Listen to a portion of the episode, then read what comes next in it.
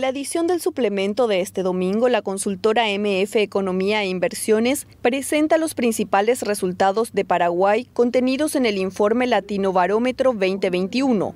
Adiós a Macondo.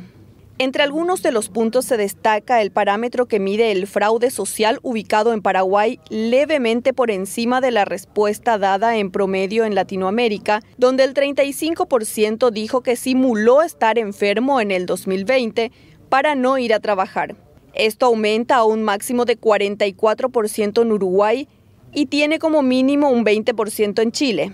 Además, Paraguay encabeza los países donde existió un mayor porcentaje de personas que se benefició de un subsidio estatal que no le correspondía.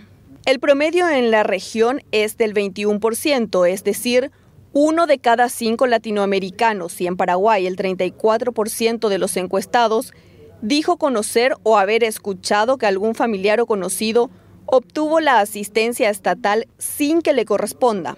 Le siguen Argentina, Costa Rica, Perú, Uruguay y Brasil. El despliegue de la información estará contenido en el suplemento económico de este domingo.